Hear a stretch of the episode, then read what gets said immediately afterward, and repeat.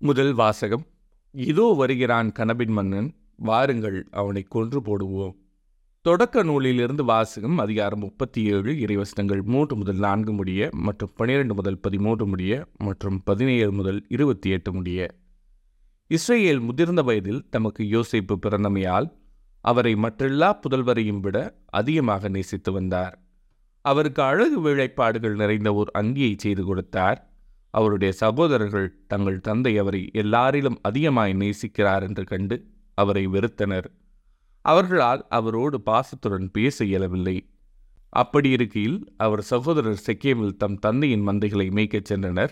Israel யோசேப்பை நோக்கி உன் சகோதரர்கள் செக்கேமில் ஆடு மேய்க்கிறார்கள் அல்லவா? அவர்களிடம் உன்னை அனுப்பப் போகிறேன் என்றார். யோசேப்பு தம் சகோதரரை தேடிச் சென்று தோத்தானில் அவர்களை கண்டுபிடித்தார். தொலையில் அவர் வருவதைக் கண்ட அவர்கள் தங்களுக்கு அருகில் அவர் வருமுன் அவரை கொல்ல திட்டமிட்டனர். அவர் சகோதரர்கள் ஒருவர் ஒருவரை நோக்கி இதோ வருகிறான் கனவின் மன்னன். நாம் அவனை கொண்டு இந்த ஆழ்குழிகளுக்குள் ஒன்றில் தள்ளிவிட்டு கொடிய விலங்கு அவனை தின்றுவிட்டதென்று சொல்வோம்.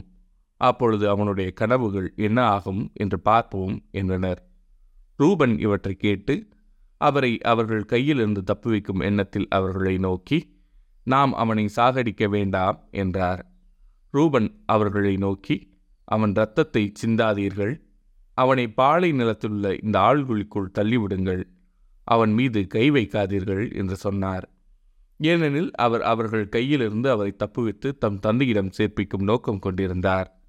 யோசேப்பு தம் சகோதரிடம் வந்து சேர்ந்தவுடன் அவர் அணிந்திருந்த அழகு வேலைப்பாடுகள் நிறைந்த அங்கியை உரித்துவிட்டு அவரை ஆழ்குழியில் தூக்கி போட்டனர். அது தண்ணீர் இல்லாத வெறும் குழி. பின்பு அவர்கள் உணவு அருந்தபடி அமர்ந்தனர். அப்பொழுது அவர்கள் கண்களை உயர்த்தி கிளையாதிலிருந்து வந்து கொண்டிருந்த இஸ்மையிலேயரின் வணிக குழுவை பார்த்தனர்.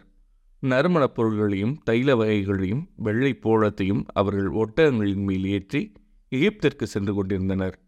அப்போது யூதா தம் சகோதரர்களை நோக்கி நாம் நம் சகோதரனை கொன்று அவன் இரத்தத்தை மறைப்பதனால் நமக்கு என்ன பயன்? வாருங்கள் இஸ்மையேலருக்கு அவனை விற்றுவிடுவோம் அவன் மீது நாம் கை வைக்க வேண்டாம். ஏனெனில் அவன் நம் சகோதரனும் நம் சொந்த சதியுமாய் இருக்கிறான் என்று சொல்ல அவர்கள் சம்மதித்தனர். ஆகையால் மிதியான் நாட்டு வணிகர் அவர்களை கடந்து செல்கையில் குழியிலிருந்து யோசிப்பை வெளியே தூக்கி அந்த இஸ்மையலரிடம் இருபது வெள்ளி காசுக்கு விற்றனர். அவர்களும் யோசிப்பை ஹிப்திற்கு கொண்டு சென்றனர். இது ஆண்டவரின் அருள் வாக்கு இறைவா உமக்கு நன்றி. பதிலுரை பாடல் ஆண்டவர் செய்த வியத்தகு செயல்களை நினைவு கூறுங்கள். நாட்டில் அவர் பஞ்சம் வரும்படி செய்தார் உணவிடம் ஊன்றுகோலை முறித்து விட்டார் அவர்களுக்கு முன் ஒருவரை அனுப்பி வைத்தார் யோசேப்பு என்பவர் அடிமையாக விற்கப்பட்டார் ஆண்டவர் செய்த வியத்தகு செயல்களை நினைவு கூறுங்கள். அவர்தம் கால்களுக்கு விளங்கிட்டு அவரை துன்புறுத்தினர் அவர்தம் கழுத்தில் இரும்பு பட்டையை மாட்டினர். காலம் வந்தது அவர் உரைத்தது நிறைவேறிற்று. ஆண்டவரின் வார்த்தை அவர் உண்மையானவர் என மெய்ப்பித்தது. ஆண்டவர் செய்த வியத்தகு செயல்களை நினைவு கூறுங்கள். மன்னர் ஆள் அனுப்பி அவரை விடுதலை செய்தார். மக்களினங்களின் தலைவர் அவருக்கு விடுதலை அளித்தார். அவர் அவரை தம் அரண்மனைக்கு தலைவராக்கினார். தம் உடைமைகளுக்கெல்லாம் பொறுப்பாளராக ஏற்படுத்தினார். ஆண்டவர் செய்த வியத்தகு செயல்களை நினைவு கூறுங்கள். நற்செய்தி வாசகம். இவன்தான் சொத்துக்கு உரியவன் வாருங்கள் இவனை கொன்று போடுவோம். மத்திய எழுதிய தூய நற்செய்தியிலிருந்து வாசகம் அதிகாரம் இருபத்தி ஒன்று இறைவசங்கள் முப்பத்தி மூன்று முதல் நாற்பத்தி மூன்று முடிய மற்றும் நாற்பத்தி ஐந்து முதல் நாற்பத்தி ஆறு முடிய. அக்காலத்தில் இயேசு தலைமை குருக்களையும் மக்களின் மூப்பர்களையும் நோக்கி கூறியது மேலும் ஒரு ஓமையை கேளுங்கள். நிலக்கிழார் ஒருவர் ஒரு திராட்சை தோட்டம் போட்டு சுற்றிலும் வேலி அடைத்து அதில் பிழிவு குழி வெட்டி ஒரு காவல் மாடமும் கட்டினார். பின்பு தோட்ட தொழிலாளரிடம் அதை குத்தகைக்கு விட்டுவிட்டு நெடும் பயணம் மேற்கொண்டார். பழம் பறிக்கும் காலம் நெருங்கி வந்தபோது அவர் தமக்கு சேர வேண்டிய பழங்களை பெற்று வரும்படி தம் பணியாளர்களை அத்தோட்டத் தொழிலாளரிடம் அனுப்பினார்.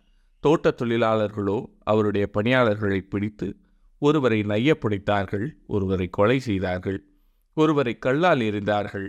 மீண்டும் அவர் முதலில் அனுப்பியவர்களை விட மிகுதியான வேறு சில பணியாளர்களை அனுப்பினார். அவர்களுக்கும் அப்படியே அவர்கள் செய்தார்கள். தம் மகனை மதிப்பார்கள் என்று அவர் நினைத்து கொண்டு அவரை இறுதியாக அவர்களிடம் அனுப்பினார். அம்மகனை கண்டபோது தோட்டத் தொழிலாளர்கள் இவன்தான் சொத்துக்கு உரியவன் வாருங்கள் நாம் இவனை கொன்று போடுவோம். அப்போது இவன் சொத்து நமக்கு கிடைக்கும் என்று தங்களிடையே பேசிக்கொண்டார்கள் பின்பு அவர்கள் அவரை பிடித்து திராட்சை தோட்டத்திற்கு வெளியே தள்ளி கொன்று போட்டார்கள். எனவே திராட்சை தோட்ட உரிமையாளர் வரும்போது அத்தொழிலாளர்கள் என்ன செய்வார்? என இயேசு கேட்டார். அவர்கள் அவரிடம் அத்தீயோரை ஈவிரக்கமின்றி ஒழித்து விடுவார். உரிய காலத்தில் தமக்கு சேர வேண்டிய பங்கை கொடுக்க முன்வரும் வேறு தோட்ட தொழிலாளருக்கு அத்திராட்சை தோட்டத்தை குத்தகைக்கு விடுவார் என்றார்கள். இயேசு அவர்களிடம் கட்டுவோர் புறக்கணித்த கல்லே கட்டடத்துக்கு மூளைக்கல் ஆயிற்று. ஆண்டவரால் இது நிகழ்ந்துள்ளது. நம் கண்களுக்கு இது வியப்பாயிற்று என்று நீங்கள் மறைநூலில் ஒருபோதும் வாசித்தது இல்லையா?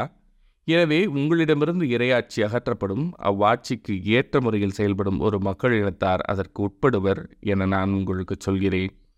தலைமை குருக்களும் பரிசெயரும் அவருடைய உவமைகளை கேட்டபோது தங்களை குறித்தே அவர் கூறினார் என்று உணர்ந்து கொண்டனர். அவர்கள் அவரை பிடிக்க வழி தேடியும் மக்கள் கூட்டத்தினர் அவரை இறைவாக்கினர் என்று கருதியதால் அவர்களுக்கு அஞ்சினார்கள்.